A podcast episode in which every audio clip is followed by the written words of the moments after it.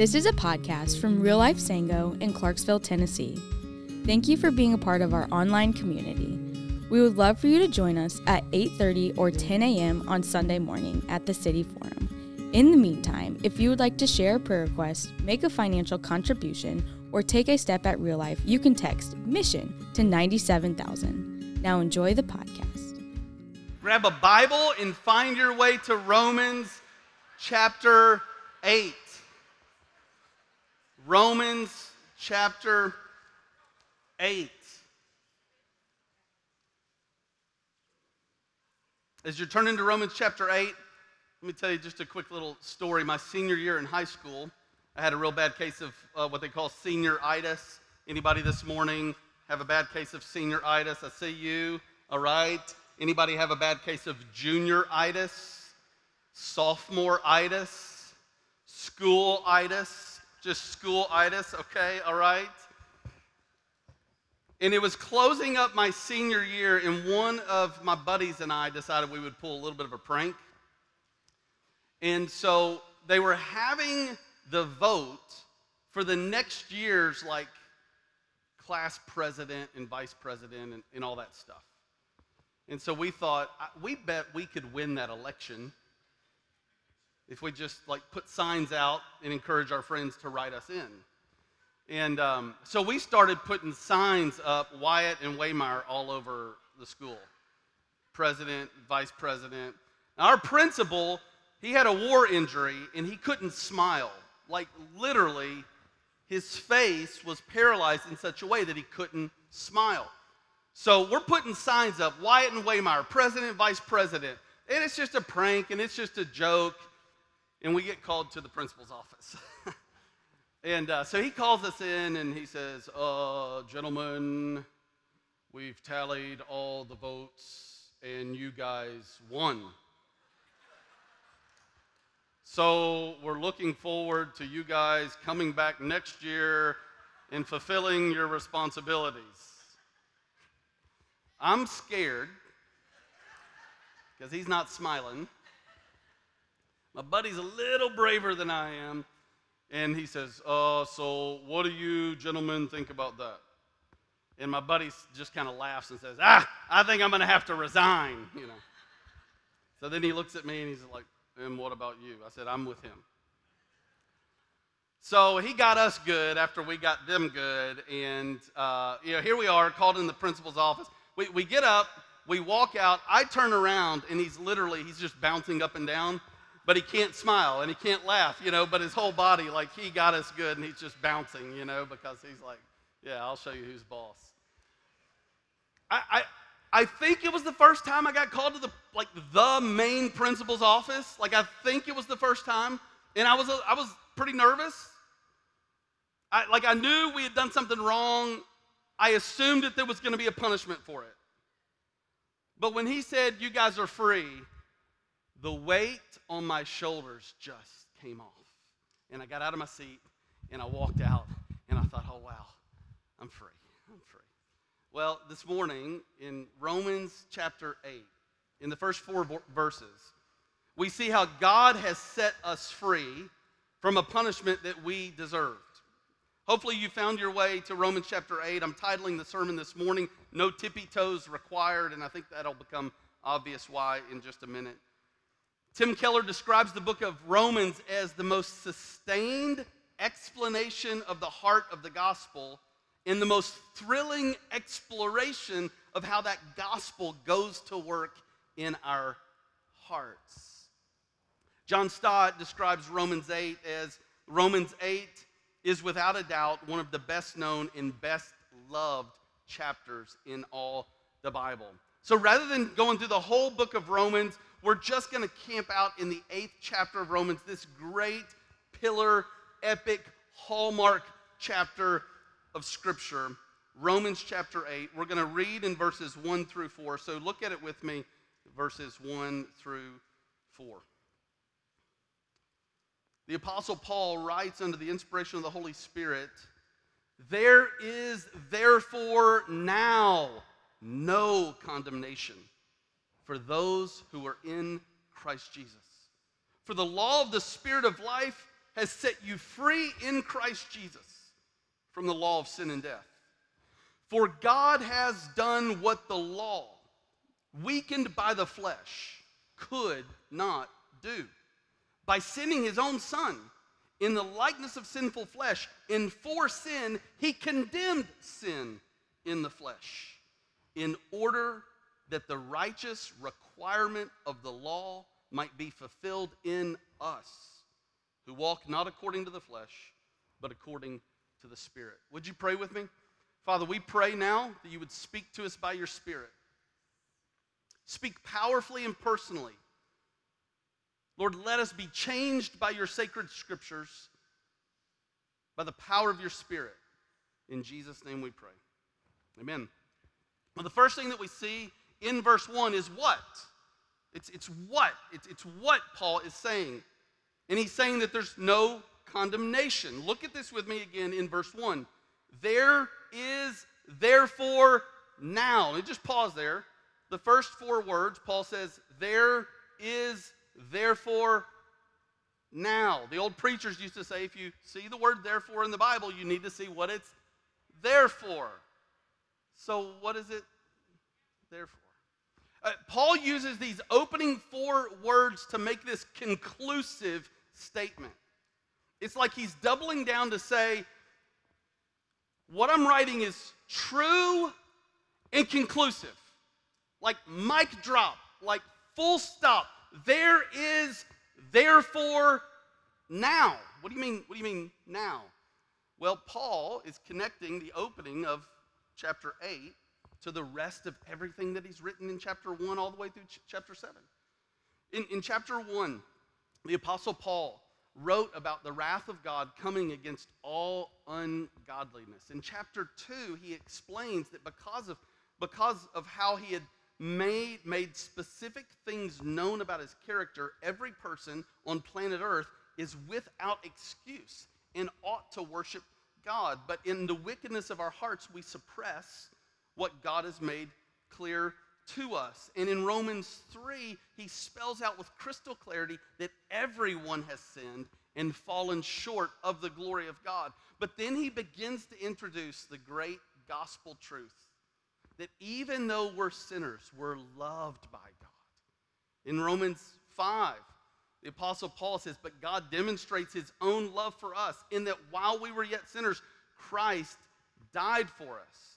And then in Romans 6 through 7, he begins to talk about the fact that even though that we're sinners, forgiven, now we battle sin. Now we seek to put sin to death, but, but we often fall into sin.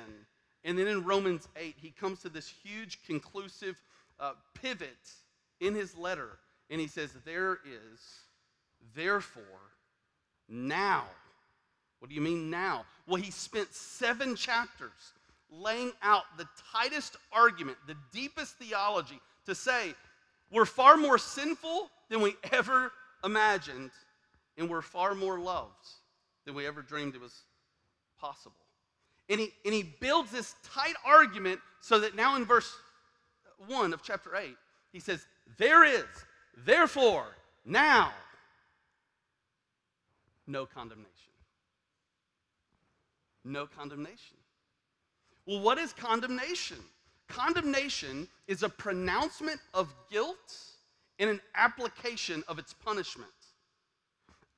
Condemnation is a pronouncement of guilt and an application of its punishment. And what Paul is saying in verse 1 is that because of Jesus, there's no condemnation, no, con- no pronouncement of guilt. Mean, how many days do you walk around feeling guilty? There is, therefore, now no pronouncement of guilt. That's what Paul's saying. And not just a pronouncement of guilt, there will not be a taste of God's punishment. No condemnation. Well, how is this possible? How, how is it possible that a holy God would look upon sinful, broken, rebellious lawbreakers like you and me and say, no condemnation? How could the judge of the universe remain just by forgiving sinners. Have you ever stayed up late at night, having trouble sleeping, wrestling with that question? How can God be just and holy and forgive us? How is this possible? Because you're so aware of God's holiness and so aware of your own sinfulness? How? That, that brings us to the next word. How, how is this possible? How is this possible? Well, it's possible because He set us free. Verse 1 says, There is therefore now no condemnation for those who are in Christ Jesus. In verse 2 begins to explain how that's possible. For the law of the Spirit of life has set you free in Christ Jesus from the law of sin and death. So he set us free. Well, how did he set us free? Well, it's what God did. God did what the law, weakened by the flesh, couldn't do. Look at verse 2 and 3 with me again. For the law of the Spirit of life has set you free in Christ Jesus from the law of sin and death. For God has done what the law, weakened by the flesh, could not do. By sending his own Son in the likeness of sinful flesh, and for sin, he condemned sin in the flesh. The, Paul says God did what the law, weakened by the flesh, couldn't do. In other words, the law could not justify us before God. We could not measure up to God's standard. He set us free by doing what the law couldn't do. In, in, indeed, the law only exposed the fact of how, how short we have fallen to God's standard. So the law didn't like help us, the law exposed how sinful we were. To be clear, God's law is good and it's perfect and it's holy. Indeed, the Ten Commandments ought to be called the Ten Privileges because it's God's loving boundaries that lead to a life of flourishing. Don't miss that. God's law is his loving boundaries that he gave us. But the fact that it's written in black and white exposes for us how much we've all fallen short. So we've fallen so short, how could God say no condemnation? We'll look at verse 2 again. For the law of the Spirit of life has set you free from this condemnation. You've been set free from this pronouncement of guilt, and you've been set free from the punishment. What that means is, is, is you, a Christian never has to fear being punished by God. Some may say, well, doesn't the book of Hebrews talk about God disciplining us? Yes. It's not his punishment, it's his loving training. It's not his punishment for sin, it's his loving care and guidance. God isn't taking his anger out on us. God is protecting us with his love. He gets down real near us and he shapes our circumstances in such a way where we get back on the right track. It's his loving discipline, it's not his wrathful punishment. So, how? He set us free. How? God did what the law, weakened by the flesh, couldn't do. So you take the law and you take our flesh, it leads to condemnation every time. So how did he do it? Look at the rest of verse 3. For God has done what the law, weakened by the flesh, could not do by sending his own Son in the likeness of sinful flesh. So Jesus came as a human being in the likeness of sinful flesh and for sin. That's why he came.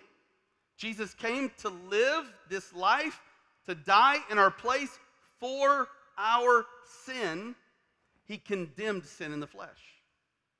So, how can God say there's no condemnation for you and me? It's because Jesus condemned sin on the cross rather than condemning us. Jesus took our sin on the cross, He became a curse on the cross. Jesus was humiliated. Jesus took the wrath of God. Jesus took, listen, every drop of God's punishment for sin for his bride so that we could be set free. So that we could hear the banner over our life. There's no condemnation. You're not pronounced guilty. You'll never pay for your guilt. Jesus was pronounced guilty for your sin on the cross, and Jesus paid for your sin on the cross. How could God look at you and me and say, not guilty? It's because he looked at Jesus and he said, guilty for their sin. He's guilty for their sin. That's what he's saying. He came. God did what the law, weakened by the flesh, could not do by sending his own son in the likeness of sinful flesh. He became a, a man and he came to this earth for sin and he condemned sin in the flesh, on the cross, in his body. He condemned sin, hallelujah, so we could be set free. So that every day you wake up, you can look in the mirror and you can write over you in the mirror, no condemnation. No condemnation. Not today, not yesterday, not tomorrow. But what if I? No, Jesus paid it all. Did you miss that? Look at verse 1. Look at verse 1 again. There is therefore now no condemnation for those who are in who? Christ Jesus. For the law of the Spirit of life has set you free in who? In Christ Jesus from the law of sin and death. For God has done what the law, weakened by the flesh, could not do by sending his own Son. Who's that? Christ Jesus. So, why did God do that? No condemnation, that's the what. How? By sending Jesus. Why? Why did he do that? Well, there's a hundred reasons why. That's why the Bible's a big book, so we can understand the myriad of reasons in God's heart for redemption. But in our text, Paul gives a very specific answer in verse 4. Look at it with me. He says, In order that the righteous requirement of the law might be fulfilled in us. In, in other words, God did this so that we could meet God's requirements. God did this for us so that you and I could meet God's requirements. I've asked this before, but it, it, it, doesn't get into our hearts deep enough. But what do you think God requires of you and me?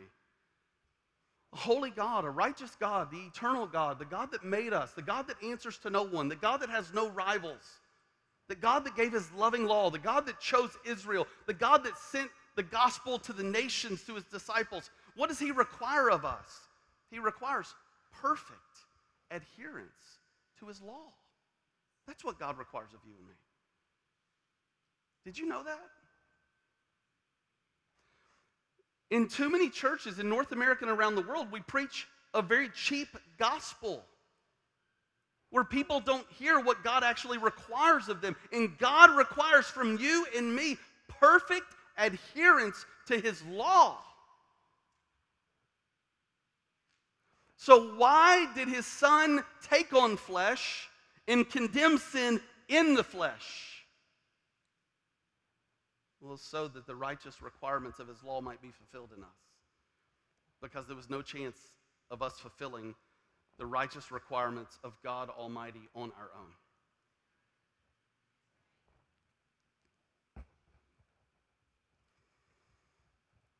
Perhaps this like real life example of what you're about to see in this video will like help us understand this. Look look look at this. Look. Here he is, wanting to go on the ride. He doesn't measure up. You're not tall enough.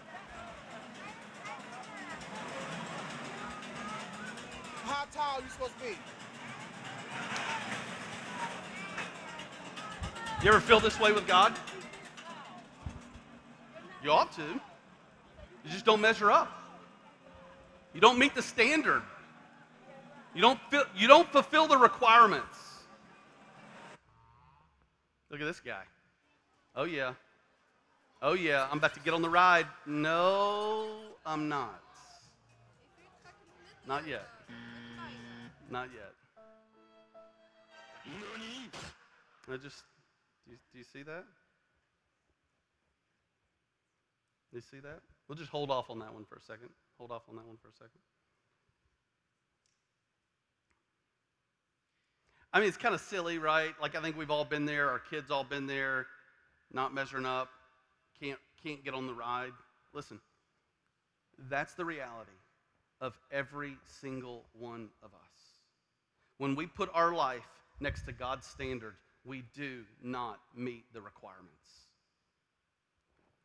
What should that do to us? It should level us in brokenness. It should humble us to the core. It should leave us with only one hope, and his name is Jesus. God required perfect adherence to his law. And we all Even on our best day on our tippy toes, we don't measure up. So, what are you going to do about that? Well, look at what this uh, look at what this one family did. I found this on Facebook. This Christmas, our family is going to Disney World. My oldest son is 39 inches tall. All of the good rides require you to be 40 inches tall. With a little ingenuity, flip flops, glue, scissors, and a pair of Batman shoes. Don't, don't miss this phrase. Daddy fixed the problem. Who fixed the problem? Dad did. He's now almost 41 inches tall. Disney World, here we come. There's a problem. The kid didn't measure up. Who fixed the problem? Dad did. Dad did. There is, therefore, now no condemnation for those who are in Christ Jesus. For the law of the Spirit of life in Christ Jesus has set you free from the law of sin and death. For God, our dad, our Father, for, for God has done what the law, weakened by the flesh, could not do by sending his own Son in the likeness of sinful flesh. And for sin, he condemned sin in the flesh. In order that the righteous requirements of the law might be fulfilled in us. Jesus took it. He was pronounced guilty. So you and I could be pronounced holy and righteous, forgiven and free. So, what's our response to measuring up? because now we're measured up. It's like dad got to work and he put some things on our shoes and he raised our height a little bit and we now meet the requirements. Well, here's a, here's a little video of somebody meeting the requirements for the first time. Put your feet flat. You Put your feet flat. Feet flat and then look up. You're good to go. Ah! Today, today. I mean, that's how I feel about it. No condemnation. The devil is an accuser. So the devil accuses us and says, Look at what you've done, and you're guilty, and you're worthless, and you're the. No condemnation for those who are in Christ Jesus. Every morning the devil wakes up and he sends his demons and they want to accuse you and lie to you. That's why it's so important that you open up the sacred scriptures day after day after day so that you can be transformed by the renewing of your mind. The promises of God are true. There is therefore now no condemnation. Christ has died, he has risen, he's at the right hand of God. So now he can say, now, now, now there's no condemnation. Jesus cried out on the cross, it is finished. So now there's no condemnation. Not you on your best day trying to obey God and get up on your spiritual tippy toes. Not then, not then. But when Christ came out of the grave and when he sat down at the right hand of the Father and when he intercedes for you and me and he tells the Father, This one's with me. Now there's no condemnation for, for those who? That's the next, that's the next question. Who is this for? Look, look at verse 1 again. There's therefore now no condemnation, no pronouncement of guilt, and no application of the punishment, ever. Not a little bit, not a medium size, not, not a drop. Who is that for? For those who are in Christ Jesus. How do you get in Christ Jesus? You turn from your sin and you trust Him. How do you get in Christ Jesus? You turn from your life of rebellion and you follow Him as your Lord. How do you, be- how do you become born again? The Spirit of God convicts you of your sin, and you turn to Jesus as the only one who can forgive you of your sin. That's how you get in Christ Jesus. You realize you're a great sinner, you realize He's a greater Savior. And you, you run to Him. You feast upon Him. You depend upon Him. You trust in Him. You throw your life in His hands. You bow down before Him and you say, Lord Jesus, you are my only hope. There is therefore now no condemnation for those who are in Christ Jesus. Not for those who impress God and who obey really well and who get their act together. No, it's for those that realize I'm hopeless apart from Him. I'm going to throw myself at His mercy. And he will never turn you away. If you turn to Jesus, the Lord Jesus will never turn you away. So, so, so who is this for? For those who are in Christ Jesus and walk, and for those, verse 4, look at verse 4, in order that the righteous requirement of the law might be fulfilled in us. Who's us? Who walk not according to the flesh, but according to the Spirit. So, so how do you know? How do you know if you have trusted in Jesus? Well, the Spirit of God comes into your life. Listen, the Spirit of God comes into your life and He begins to change you from the inside out. And the direction of your life changes. The direction. So many people think it's perfection. It's not perfection, it's the direction of your life. There is a visible, observable change toward love and obedience and holiness in your life. Well, how much, Pastor? How much? Was it observable? Can you see it? Is it mistakable or is it there? Is there evidence that the Spirit of God lives in you by living your life according to the Spirit and not according to the flesh, the sinful flesh, the vices of the flesh? Is your life, listen, friends, is your life chiefly characterized by the sins of the flesh, or is there a direction of the Spirit of God in your life? This is what, this in part, in part, is what gives us assurance. It bolsters our confidence when we see evidence of the Spirit of God in our life. And some of you are like, Pastor, I got to get a microscope out. but I see a little bit of evidence. Glory to God. You keep walking with Him and you'll see a little more. You keep walking with Him and you'll see a little more. You keep walking with Him and you see a little more. The Bible says, He who has been forgiven of much loves much. So, how does this work in the Christian's life? Well, you spend time in God's presence every day confessing your sins. And as you, as you confess your sins to the Lord, you experience His loving forgiveness. And as you experience His loving forgiveness, your heart is renewed with love for Him.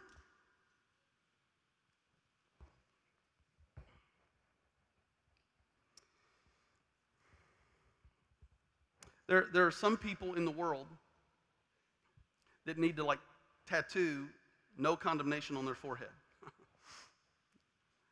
because they have such a sensitive spirit that even though they know the promises of God, and, e- and even though their life is shaped by godly living, and even though there are observable fruit of the Spirit in their life, their heart still feels like they don't belong to Him. Would you believe there's some days I get up here and preach to you feeling like, is, is there grace enough for me? Is there grace enough for me? God is not surprised by that. Indeed, God anticipated that. And so in 1 John, John writes it this way. 1 John chapter 3, 19 through 21. He says, By this we shall know that we are of the truth and reassure our heart before him. Just stop there. What, he, what he's talking about is what we just talked about. That it's, it's through a life of love that gives us the reassurance that we've been born again. It's by genuine love. That, so that we're picking it up in, in the middle of the chapter here where he's already talked about it's through us living our life in a loving way that gives us the assurance that we've been born again. But then he says, for wherever our heart condemns us. In other words, maybe you're loving and you ought to have this confidence, but you just have a sensitive spirit and your heart condemns you. God's not condemning you because he knows all, he sees all. God's not condemning you because you've trusted in Christ, but you're condemning you. You're beating yourself up. He says, God is greater than our heart, and He knows everything. This is some, some of you this morning, you feel like you're spiritually drowning because you feel like you've trusted Christ, and as honestly as you know, you've prayed to Him and you've sought Him and You've thrown your life at his mercy, and yet there's your heart just, you just wake up feeling like your heart condemns you day after day after day after day. The good news is God is greater than your heart. God's greater than your heart. Your heart and what you feel doesn't have the final say, God does. so even if you're walking around feeling like half the time, I don't even know if I'm a Christian. I've turned to Jesus with all my might and I don't have any other hope. But I don't even know if I'm a Christian. God's greater than your heart. Oh, what a gracious God. Aren't you glad that's in the Bible? God is greater than your heart, and He sees all. If you've trusted Him, He sees. If you've trusted Him, He knows. And it, it doesn't matter how good you feel it. it doesn't matter how good you feel today. He knows. If, if you can say, as honestly as I know my hope is only in Jesus, nobody else can save me, I can't save myself, He knows. And He's greater than your heart. Hallelujah. Uh, You remember this scene in Jesus' life where Jesus was teaching? And all these religious leaders bring this woman who had been caught in adultery to Jesus. And the scribes and the Pharisees, they bring this, this woman who's been caught in adultery. Jesus is teaching. There's a big crowd. It's kind of a moment, right? It's like, you know, be quiet, right? Like the rabbi is teaching, and here they interrupt it and they bring this woman. She's been caught in adultery. In the Old Testament, Jesus says that the law says we ought to stone this woman. So what does Jesus do? He starts starts writing in the dust. He starts writing in the dust. They say, "Hey, well, I'll stone this woman. He writes in the dust some more. I don't know what he was writing. I don't know what he was doing. He says, You who are without sin, cast the first stone. And one by one, they dropped their stones and they began to walk off. And then Jesus stood up and he looked at this woman and he said, Woman, where are they? Has no one condemned you? She said, No one, Lord. And Jesus said, Neither do I condemn you. Go, and from now on, sin no more. Those who, according to the law, should be stoned, stoned to death, are set free by Jesus. So, what should we do? So, what should we do? The first thing, church, that we need to do is just rest. Let your anxious soul find rest in that truth. There's no condemnation. Rest. Rest. Just quit trying to do it so good. In rest that it was done perfectly for you by the Son of God, the King of Kings, who came in the likeness of sinful flesh. And for sin, he condemned sin in the flesh. You don't measure up, and you don't have to get on your tippy toes. Because dad fixed the problem. So just rest in what Jesus has done for you. So if you don't get up and read your Bible tomorrow, just rest. If you blow it this afternoon in the car on the way home from church, turn to Jesus. Look at what he's done for you and rest in what he's done for you. And listen, if you rest moment by moment, day after day, in the finished work of Jesus, your heart will grow in love, in loyalty to him. And you'll obey him more faithfully tomorrow than you did today if you rest in his finished work today. And rest in his. It, it's just the natural process that will come as you experience his love day after day after day. Some of you are living such a spiritually frustrated life because out of the pride and arrogance of your own self righteousness, you're determined to do it. And you can't. You measure up, and you don't measure up. but He did for you. He did for you. So just let your soul go, I can't, but He did. I'll never, but He did. So I'll rest in that. The next, the next step is reflect. What do I mean, reflect? Well, if God's heart toward us is a heart of not condemning us, why do we look toward others with such a heart of condemnation? Just reflect on that.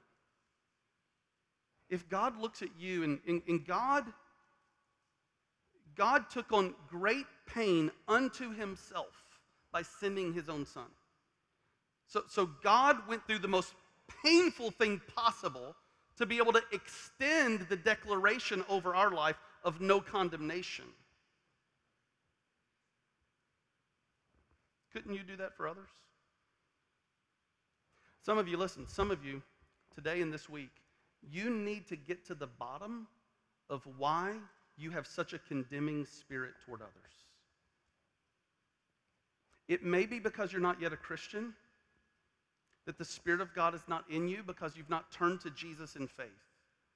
It may be that you're going through religious motions and you've been wearing the label of Christian for a long time, but you've never been born again by the Spirit of God. And the fruit of it is you're always angry, you're always negative, and you're always self condemning. You're always condemning of others. The good news is you can turn to Jesus today. He'll take out your heart of stone and give you a heart of flesh. He'll begin to change you from the inside out. And you can begin to be patient with people rather than condemning. It may be, it may be that you're a Christian but you've got this messed up picture of God, and your soul has not rested in the finished work of Jesus the way it can.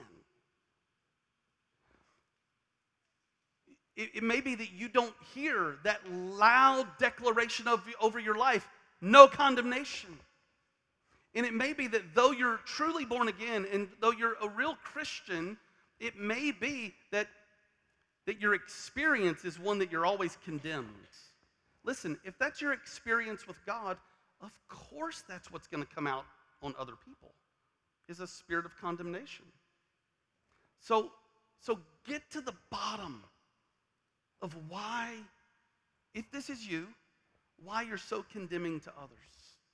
And just ask God, create in me a clean heart, O God, and renew a steadfast spirit in me. Rest, rest. Lastly, rejoice and repent. You know that little girl that finally measured up? you know?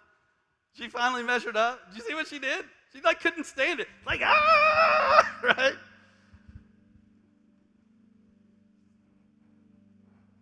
One of these days I'm going to preach a, a sermon series on worship.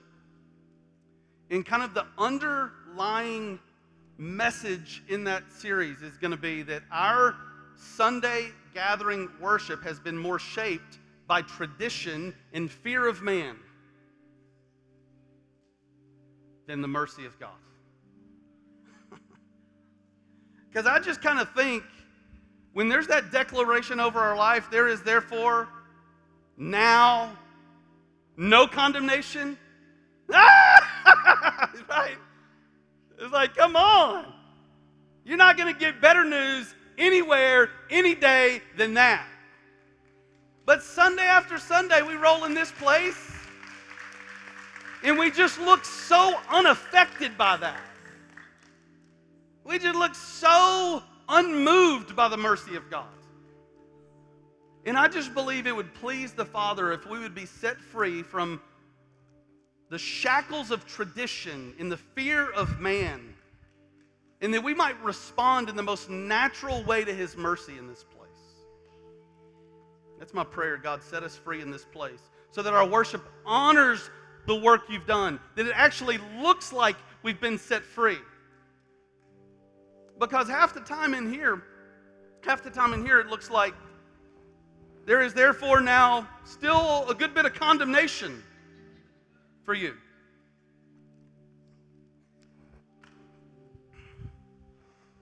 And look, like what you're doing exterior is not necessarily an indicator of what's going on inside your heart. The Bible says that, that man looks at the outer appearance, but God looks at the heart. So don't hear me saying, like, I'm casting judgment on you because of how you choose to worship.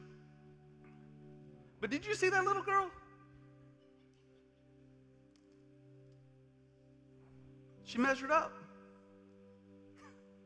She got to get on the ride. Oh, what a ride it is walking with Jesus.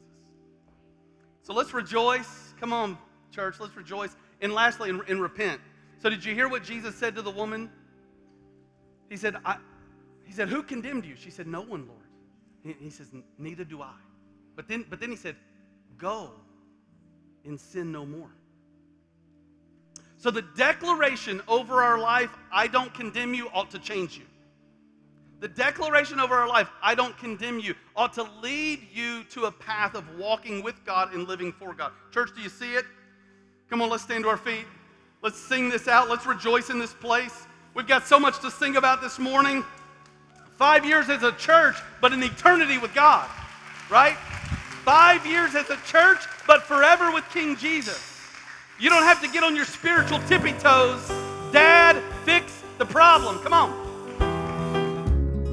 Thank you for listening. We trust that God is stirring something special in your heart today. We hope to see you on Sunday very soon. Keep it real, keep it Jesus.